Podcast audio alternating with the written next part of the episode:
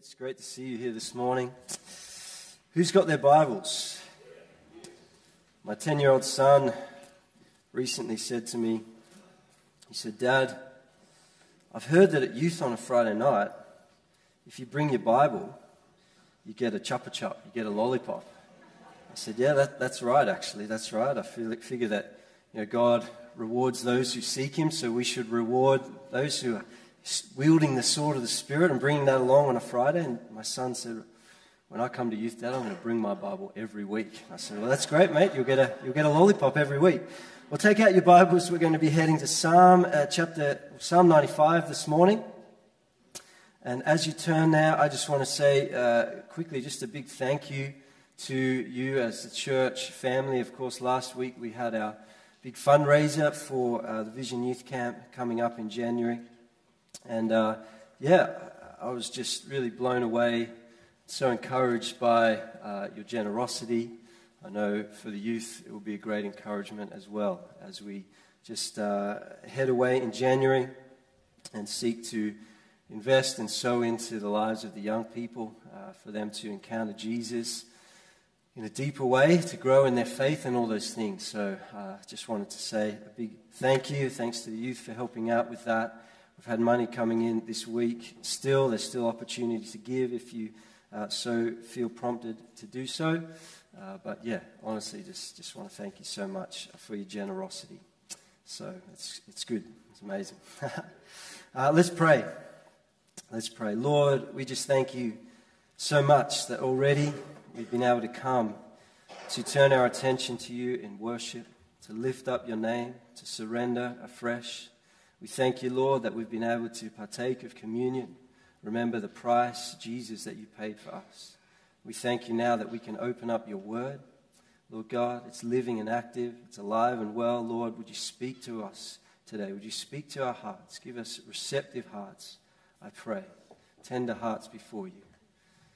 And breathe life, Holy Spirit, into these words. In Jesus' name. Amen. Amen. Let's read together Psalm 95. It says, O come, let us sing to the Lord. Let us make a joyful noise to the rock of our salvation. Let us come into his presence with thanksgiving. Let us make a joyful noise to him with songs of praise. For the Lord is a great God and a great King above all gods.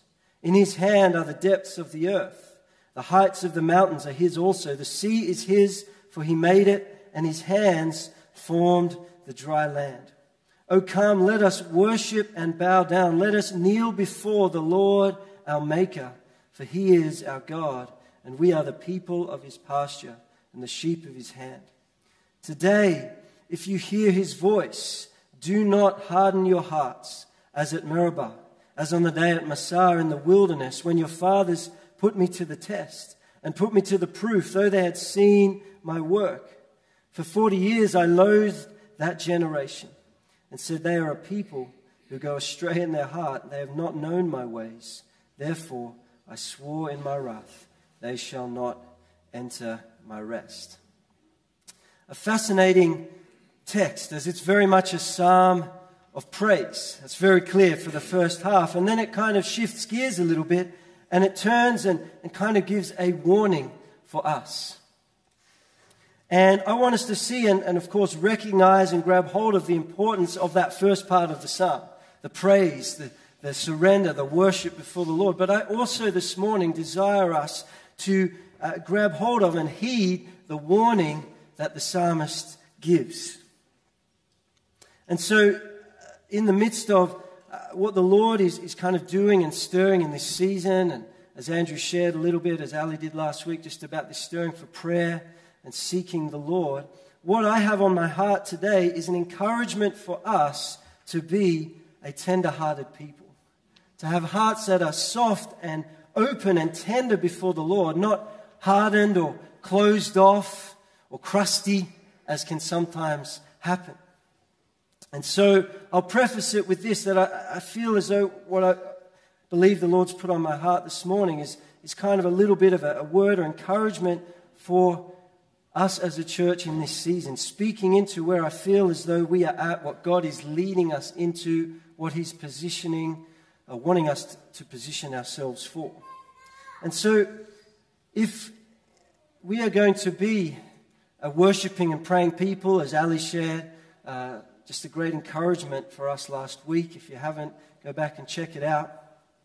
If we're to be a people positioning ourselves for the way, for what God is wanting to do, then I believe that we must be a tender hearted people.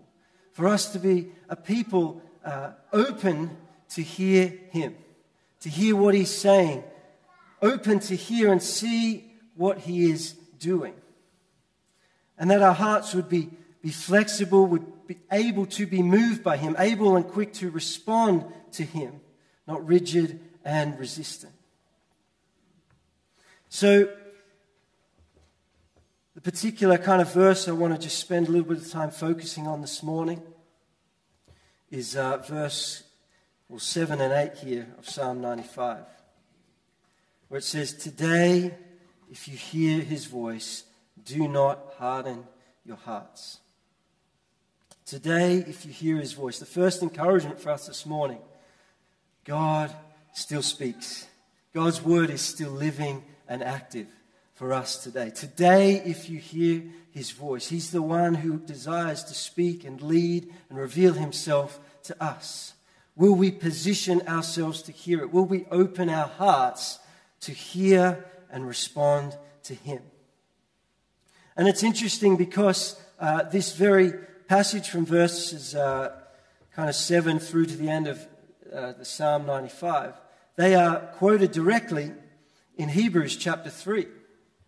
And Hebrews, the writer to the Hebrews, quotes these, these very verses. And interestingly, in that particular portion of Scripture, he repeats this particular verse on three occasions, as if for emphasis. Today, if you hear his voice, do not harden your hearts. Hebrews 3 7, Hebrews 3 15. Today, if you hear his voice, don't harden your hearts. Hebrews 4 7. Today, if you hear his voice, don't harden your hearts. There's this emphasis, I guess, we should take note of. Today, if you perceive what he's saying, if you hear and see what he's doing, perhaps in our own context here as a church, if we can grab hold of the vision of what God is saying and stirring in our midst, what he's inviting us into in this season, let's not harden our hearts, but rather let's open our hearts before him and what he wants to do. Why is it so important that we do not harden our hearts? The Hebrew word used here in this psalm for harden carries the meaning to be hard, to be dry, to be stubborn, or to make difficult. And interestingly, the corresponding Greek word used in Hebrews 3, where this very passage is quoted, this word for harden there, the Greek word, its meaning is to harden, to make hard, to make stubborn, to become inflexible, literally dried out, obstinately stubborn, resisting the Lord and what he is saying and doing. Now, just a little aside here that if, you know, in life, if you're de- described in this way, this person's just hard and inflexible and stubborn, and that's not exactly a um, positive or endearing description, is it? And so this morning, before you tune out thinking, oh, good. I'm not stubborn or obstinate in any way. None of those things describe me. Maybe check with your significant other first. Maybe check with those close to you first. But please don't tune out because, you know, when this encouragement is given, don't harden your hearts. Hardening of our hearts can be subtle. It can creep in, it can come and creep up on us if we're not careful. So, this week, in thinking and pondering about what it means, to not harden our hearts, what it means to be tender hearted people. It kind of got me thinking a little bit about pottery of all things. Now, I cannot lay claim to be an expert in this particular field, but I'm someone that likes to kind of have a, a, a, picture or an example or something in my mind I can grab hold of that kind of helps to, to bring understanding, that helps to give a little bit more context. If you're not like that, that's totally fine, but please bear with me this morning. Now, I can remember kind of the main pottery that I've done in my life was back in year seven art class, something like that. And uh, we would go, and in class we'd get given the clay. And the clay, as we received it, was uh, soft and malleable, it was easily movable, it was responsive to your touch. You could move it in whatever shape that you needed to. And I can remember forming and shaping this bit of clay into a pretty dodgy looking bowl or something, whatever it was that we had to make in year seven art class. And, uh, you know, if you're doing it properly with a pottery wheel, my understanding is as you mold and shape the clay, you need to keep it wet, you need to keep it moist so that you're able to maneuver it and shape it. And so while the clay is soft and malleable, you can shape it and move it. It's responsive in your hands. If our hearts before the Lord are tender and soft and open, He is more able to, to move and shape and lead us in what He's wanting to do. And so that all sounds great and lovely. Yep, let's have soft hearts before the Lord, all that kind of thing. But, you know, pottery, there's the next step. Once it's been shaped and molded, there's the next step, and that is the process of it going into the kiln. And this is the process of heat being applied. And what's, what's the point of that? In the kiln, the kiln hardens the clay, it dries it out, it makes it inflexible, it sets it in shape. It's, that means we're no longer able to be, no longer able to move it. It's no longer soft and malleable. Kind of sounds a little bit like the definition of what we've looked at this word do not harden your hearts in the scriptures this morning. In this process, the heat leads to hardness. It got me thinking that there's also a process where heat actually softens or melts. And the Apostle Peter in 1 Peter 1 7, he talks about the refining process and how in our lives of faith, our faith is proved genuine through that refining process. Our faith that is of more worth than gold, even though it perishes, even though it's refined by fire. And this process, when the heat's applied, uh, metals or other hard substances are placed in, a, placed in a crucible. And as the heat comes, it actually um, melts and softens the hard substance. The purpose of it is that impurities in the metal or the substance rise to the top and are skimmed off so that it refines the substance that is hard. I want to put to us this morning that all of us will go through the process of heat being applied in our lives.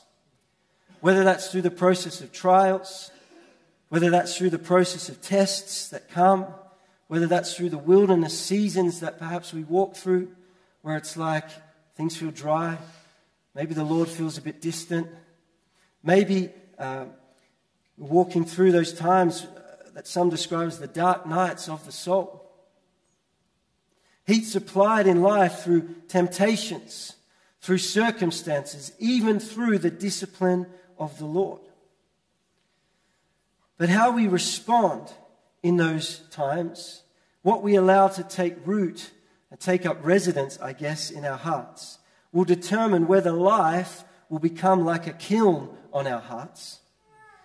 Before the Lord, hardening them, drying them out, removing softness, or whether life and the heat being applied becomes more like a furnace or a crucible, which is that refining process that will melt and soften even hardened metal, that will remove those impurities so that there is something that is refined, that our hearts are softened. There is a call and an invitation for us this morning to not harden our hearts, even when the heat of life is applied.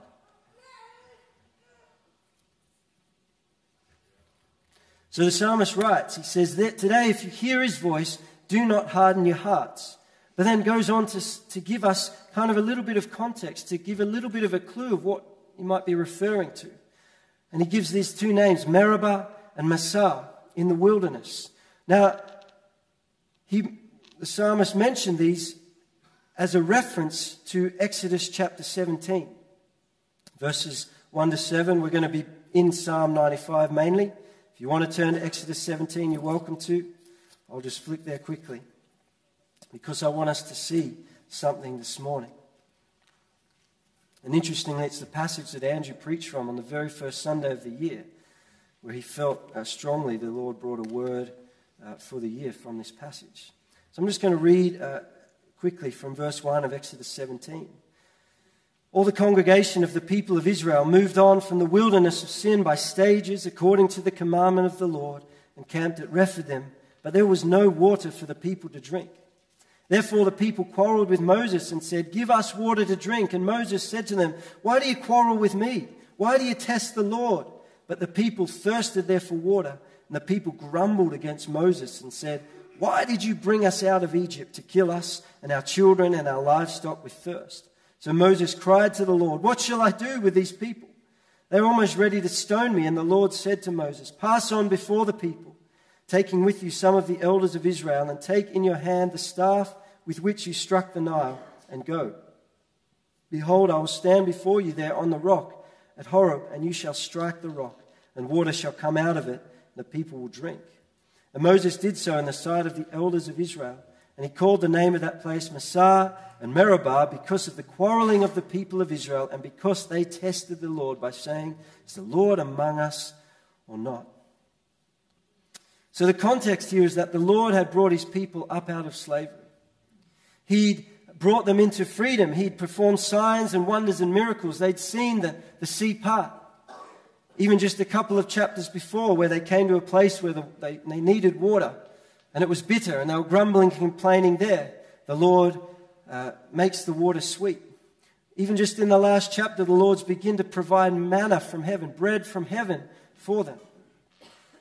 He was leading them into his plans and his purposes and into the fullness of what he had for them. But instead of being softened towards God, they became hard in their hearts. And it's a warning for us today because in our own lives, we too can taste the goodness of God. We too can know his power. We too can know the, the, the joy and the, the wonder and the blessing of salvation and his freedom. We can sense perhaps that there are things maybe that are just starting to move forward. We can sense perhaps Perhaps that we're on the verge of stepping into a greater fullness of what He has for us. I believe maybe we're in that kind of season as a church. But you know, if we're not careful, we too can harden our hearts. And as I mentioned before, it can be just a little, a subtle thing that creeps up on us. So if we consider and look at what the psalmist, and indeed what the writer to the Hebrews, using this particular psalm, what they're pointing to, clearly something happened here at this account at Meribah and Massah, clearly something happened that hardened their hearts. Or we could say clearly something happened. The hardening of their hearts was marked by a few key things. And I want to put to us this morning, if, we if we look and examine this passage from Exodus, that their, the hardening of their hearts was marked by a few things. It was marked by grumbling, complaining, and murmuring. First thing. It was marked by discouragement and disappointment. And it was marked ultimately by unbelief. And I want to put to us today that in our, in our own hearts before the Lord, that if we're not careful, that these things too can also take root and cause our hearts to harden before the Lord. It's so important for us to guard our hearts. Proverbs 4, verse 23. And the NIV puts it this way it says, Above all else, above all else, guard your heart, for from it flows the wellspring of life. Above all else. That's, that's a pretty big call. If we think about it. Above spiritual disciplines, those things are vitally important for us. Above all else, guard your heart. Above serving the Lord, vitally important. He says, above all else, guard your heart. Watch over it with all diligence. I think be, perhaps because if we don't do that, it will, it will harden. That these very things that hindered God's people from coming into the fullness of all that He had for him can also take root and harden our own hearts.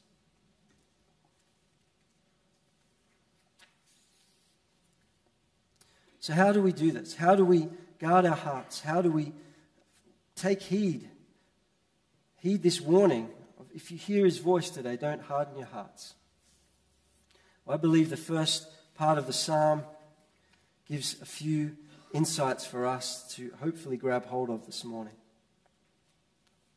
We must resist and guard against grumbling with gratitude.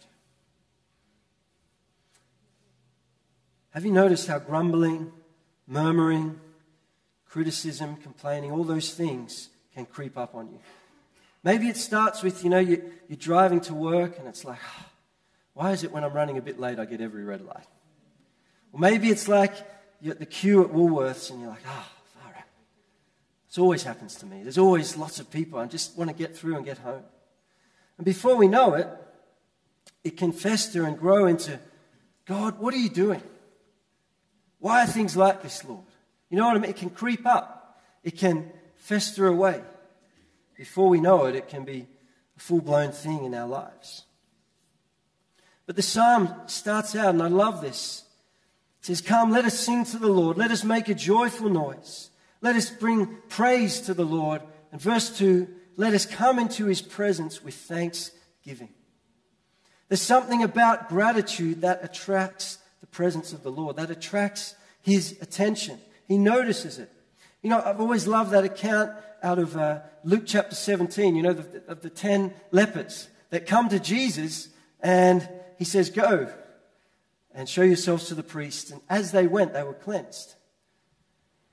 Wonderful story, but also quite a interesting one because only one of them comes back to thank the Lord, thank Jesus. Only one of them comes back rejoicing and praising and giving thanks. And, the, and Jesus says, Hang on a minute, weren't all ten cleansed? Yet only one has returned to give thanks. And this is a foreigner as well. And what he says is quite astounding. He says, Rise and go, your faith has made you well. There was a blessing that flowed to that particular man who was set free. We come into his presence with thanksgiving. And if we enter his presence with thanksgiving, I want to learn how to cultivate that. I want to be walking and living in his presence. I want to encourage us as his people this morning for us to, to cultivate tender hearts, to have hearts that are open and soft before the Lord. I want to encourage us. Let us be a people who cultivate thanks, thankfulness, who cultivate gratitude in our hearts. If you find yourself grumbling, and you know, grumbling looks like different things. It can just be that quiet discontent that, that just kind of simmers. It can be that full blown criticism that comes. It can be that complaint before God. It looks like many different things. If you find yourself grumbling against the Lord, against your spouse, against your work colleagues, instead of camping there, can I encourage you to ask the Holy Spirit the one who inspired the writers of Scripture to put passages like the one we've read, to come into his presence with thanksgiving, who, who inspired them to write uh, verses like, you know, the one who uh, offers thanksgiving as his sacrifice honors me. The same Holy Spirit who inspired, inspired the Apostle Paul to write, Give thanks in all circumstances. Can I encourage us this morning to ask the Holy Spirit to help us, to change our hearts, to lead us to that place of repentance, even where we need to repent of grumbling and murmuring, so that our hearts do not become hard and crusty.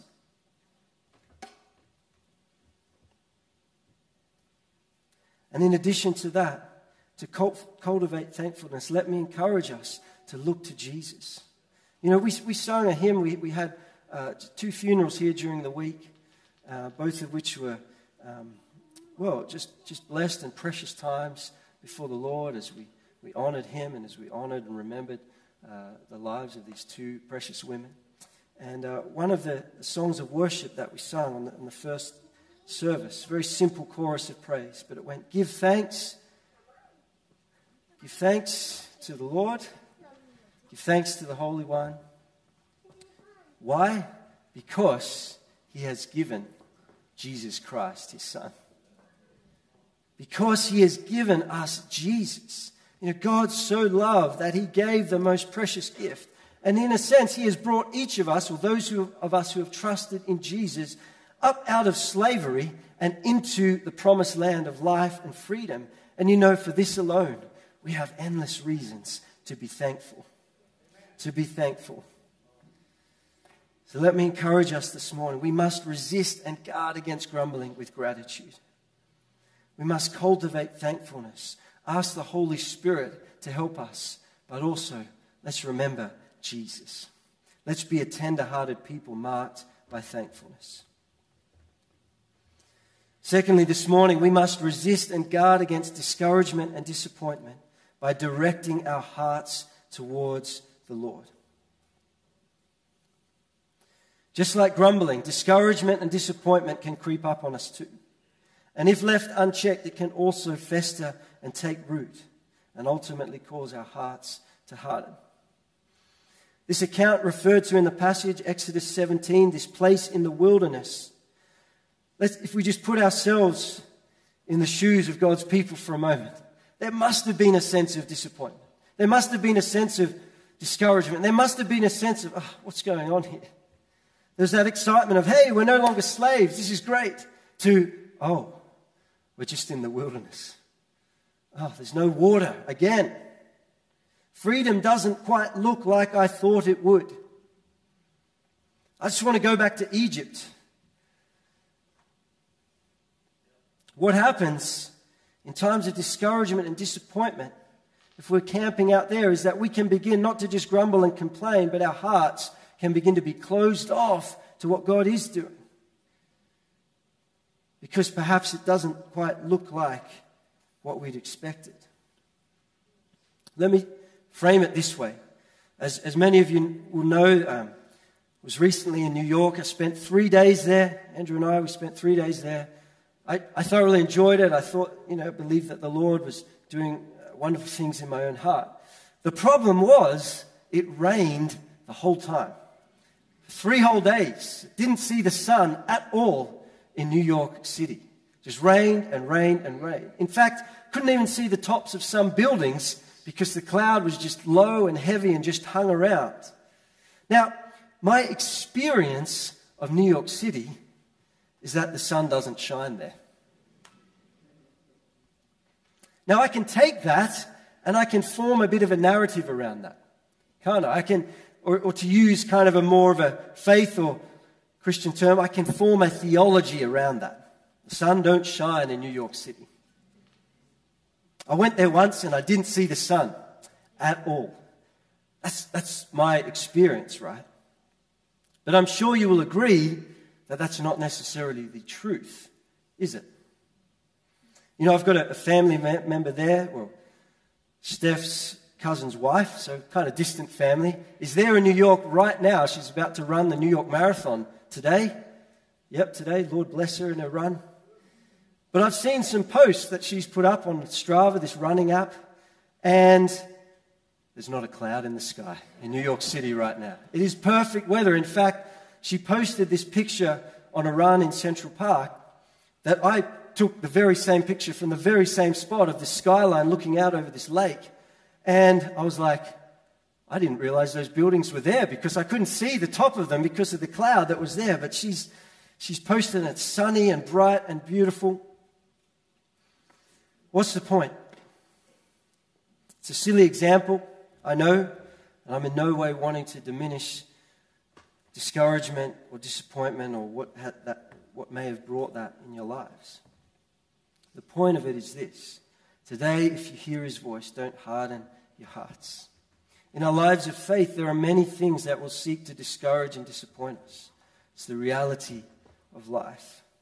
The problem is when we don't guard our hearts, and all of a sudden, we form a theology or a narrative based on our experience.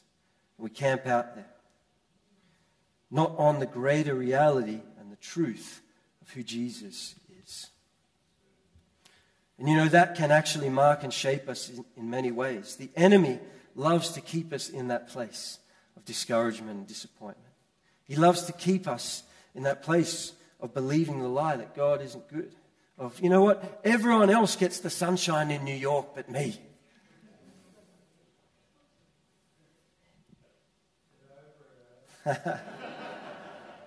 I am. The Lord's been at work. I'm not hardening my heart. this can look like many things in our lives. I've prayed and believed for that breakthrough before. I've gone up for prayer before. Nothing's changed. I've prayed for God to move in our church, in our city, in my family before. But you know, I'm still in the wilderness and there's no water. I want to encourage us in that place of discouragement and disappointment to direct our hearts, to not camp out there, but to direct our hearts towards the Lord. In verse 3 and 4 of Psalm 95, it says, For the Lord is a great God and a great King above all gods. He's a great God. This word great, we bandy around in our English language. It's, oh, it's a great movie. It was a great game of cricket, it was a great uh, meal, whatever it is. But the Lord is a great God. That means that He is greater. His name is greater than every other name. He is great in His faithfulness. He is great in His power. He is great in His mercy towards us. He is great in His ability to make a way. He is great in His ability to break through in our lives. He is great in His ability to cleanse and wash us clean. He is great in His ability to turn around situations for good. He is greater than the situation. His ways are higher than our ways. There are times we may not see it. There are times we may not feel it. There are times we may not understand it. But He is the great God, the great King above all gods. And you know, our experience does not change His greatness. The question remains will we, in that place of experience, in that place of discouragement and disappointment, will we direct our hearts towards Him? Will our theology be framed by the truth and the reality of who He is, or will it be framed by the reality of our disappointment or in our experience and our discouragement? Will we look to Him and remember what He is doing, not just what hasn't happened in the past or what we haven't yet seen? Isn't the Lord merciful, though? in this place, where his people found themselves in grumbling and disappointment, he provides water for them. He provides water for them. What if this is the moment in our lives, in our church, in our city, where Jesus Christ, the faithful rock of our salvation, brings forth water? Even if it's not, what if our hearts would be softened and opened once again to who He is and what He has done and what He is doing and wants to do? Let us be a tender hearted people with our hearts directed towards the Lord, not camping out as can be so easy to do in that place of discouragement and disappointment. Let's direct our hearts towards the Lord, the great God, the great King above all gods, who is greater and higher and greatly to be praised. Finally, this morning, praise the Lord, we must resist and guard against unbelief with worshipful surrender. I love what it says in verse 6 of the psalm that we've read this morning. Oh, come, let us worship and bow down. Let us kneel before the Lord, our Maker. You know, there is something significant and profound about bowing the knee before the Lord, about bowing down. Because it's a posture of worship, yes, but it's a posture of surrender. It's a posture of, Lord, I'm bowing down and giving you your rightful place. As Ali touched on last week, there's something significant about, significant about worship. And here in the passage, as, as we bow down, as we kneel before Him, it's a sign of submitting to His Lordship. And really, in that place, our hearts can be softened, the hardness can be melted away.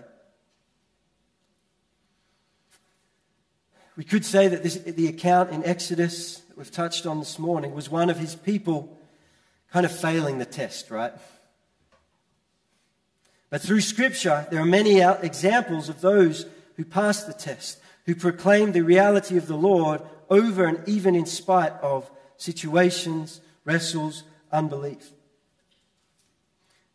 Another story in Scripture of some of God's people who did pass the test Shadrach, Meshach, and Abednego. You know, that wonderful story where they refused to bow down to the idol, to the statue. And I don't know about you, but maybe they would have felt justifiably aggrieved in that situation. Hey, we did everything right.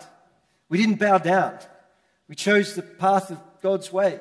And yet, still, they find themselves facing the fiery furnace. Maybe there was the temptation there to harden their hearts. What's the point? But their response is one of worshipful surrender and faith. No, we, we're going to bow down to the Lord only. Our lives are surrendered to Him. He is our God, and the God that we serve is able to deliver us. But even if He doesn't, we will still bow down to Him. We won't allow unbelief to throw us off course. Or Mark 9. I love this account of you know, the father who has a demon, uh, a son afflicted and possessed by an unclean spirit. The disciples can't drive it out. And so Jesus comes. He's like, What's going on? He says, Well, your disciples couldn't do out, but if, if you can do anything, maybe you could help us out. And Jesus says, if, if you can. All things are possible for the one who believes. And so the Father, and I love this, this cry that comes from the depth of his heart says, I believe, help my unbelief. I believe, help my unbelief. And he's in this place really where he starts off you know, if, if you can, he's kind of teetering on unbelief there. He's teetering on the edge of unbelief and disappointment and camping in that place. But when he sees Jesus, he says, I believe, help my unbelief. That is submission and surrender right there because he's acknowledging the unbelief. But in, in spite of that, he's saying, Lord, I believe. I'm going to look to you. I believe, help my unbelief. We must guard against and resist unbelief with worshipful surrender. So today, if you hear his voice, do not harden your hearts. You know, the warning that was given there in Scripture it was because of what the people of God missed out on. They missed out of stepping into, I guess, the fullness of the promise at that point. It was because of these things that took root the hardening of their hearts. Maybe, uh, Jeanette, if you're happy to come up because of these things that they missed out on coming into the fullness of what God had for them. There's a cost to hardening their hearts. There's a cost to grumbling, discouragement, and disappointment. I believe there's more for the Lord, the more that the Lord has for us.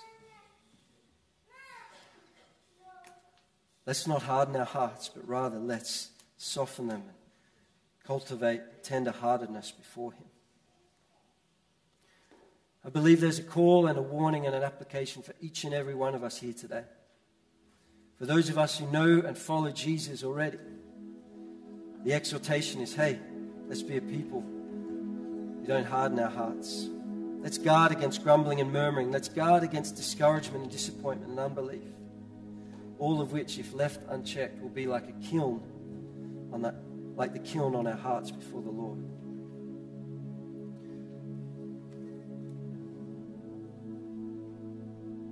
For those who are here today haven't yet surrendered your life to Jesus, either here or joining us on the live stream, there's an application for you as well.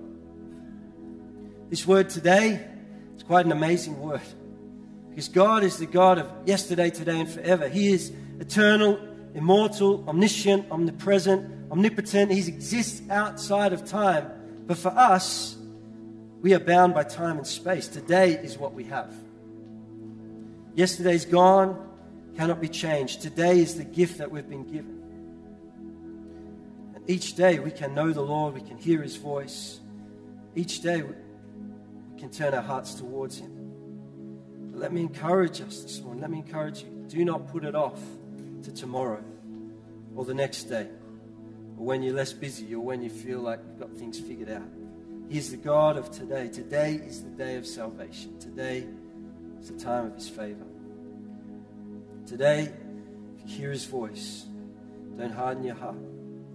There is a hope, there is an answer, there is a way to know life and forgiveness and freedom. And this hope and this life and this answer has a name, and it's Jesus. Don't harden your hearts to Him today. As His arms were spread right, wide on the cross, as He bore our sin and our shame upon Himself, so too His arms are open wide to you today to enter that relationship with Him. Would you stand this morning?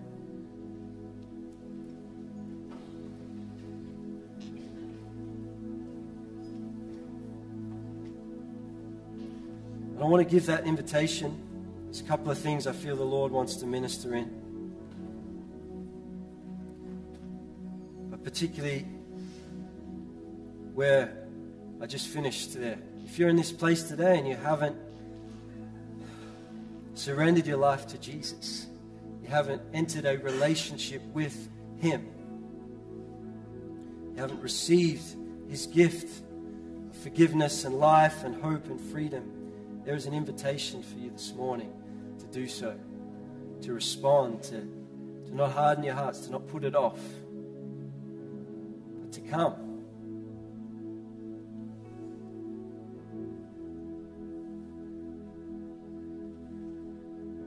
So there is an invitation in that regard today.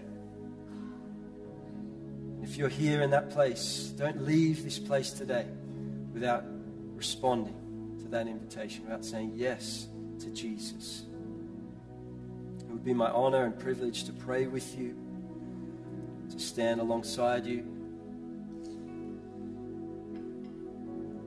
And for the rest of us here, maybe you found yourself in a place where, without realizing it, your heart has just become a little bit hardened.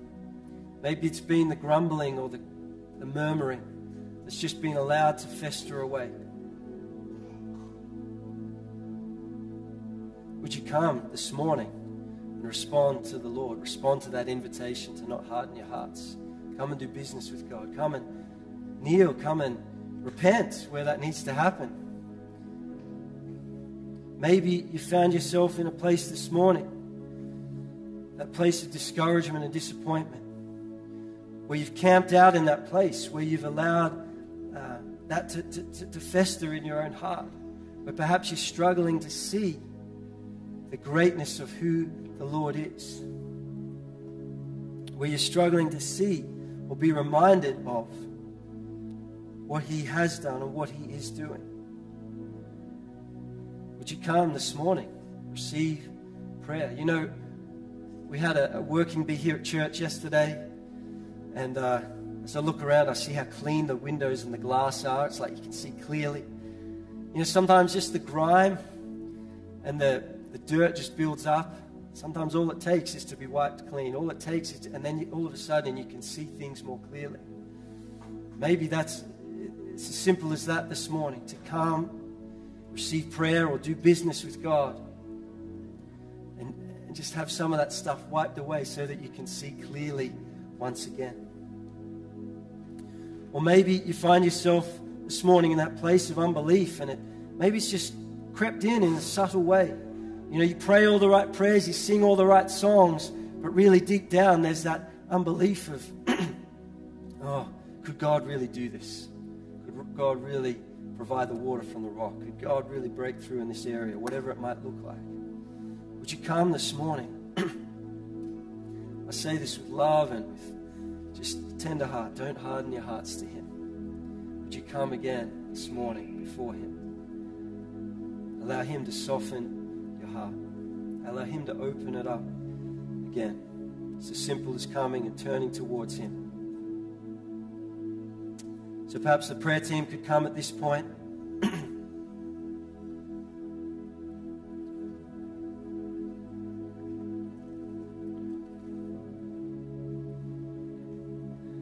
if you'd like prayer for those specific things, please come and do so. If you'd like prayer for any other needs, they're ready and willing and able to pray and uphold you before the Lord. So you're welcome to come for that. You're welcome just to come and kneel at the front. The altar is open as it is every week, really, just to come before the Lord. But today, if you hear His voice, don't harden your hearts. Don't put it off to tomorrow. Come before Him. Lay aside the grumbling, the disappointment, the discouragement, the unbelief. Come afresh that we might be a tender hearted people.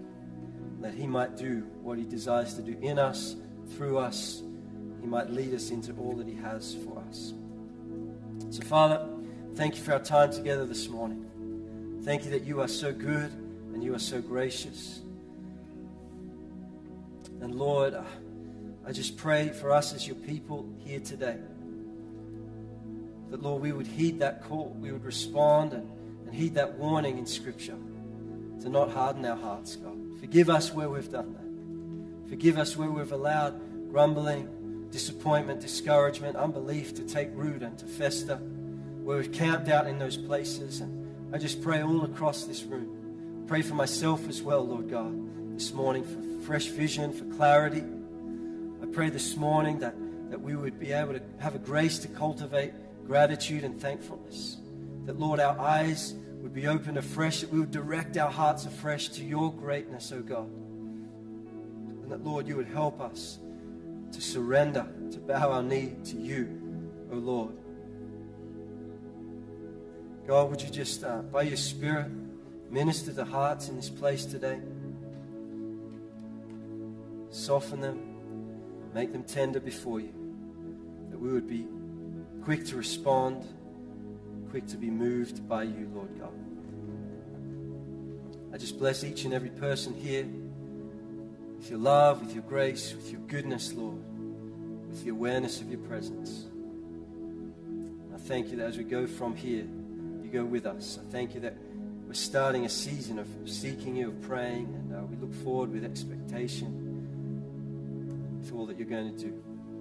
We love you and we honor you praise you this morning. It's in Jesus' name we pray. Amen.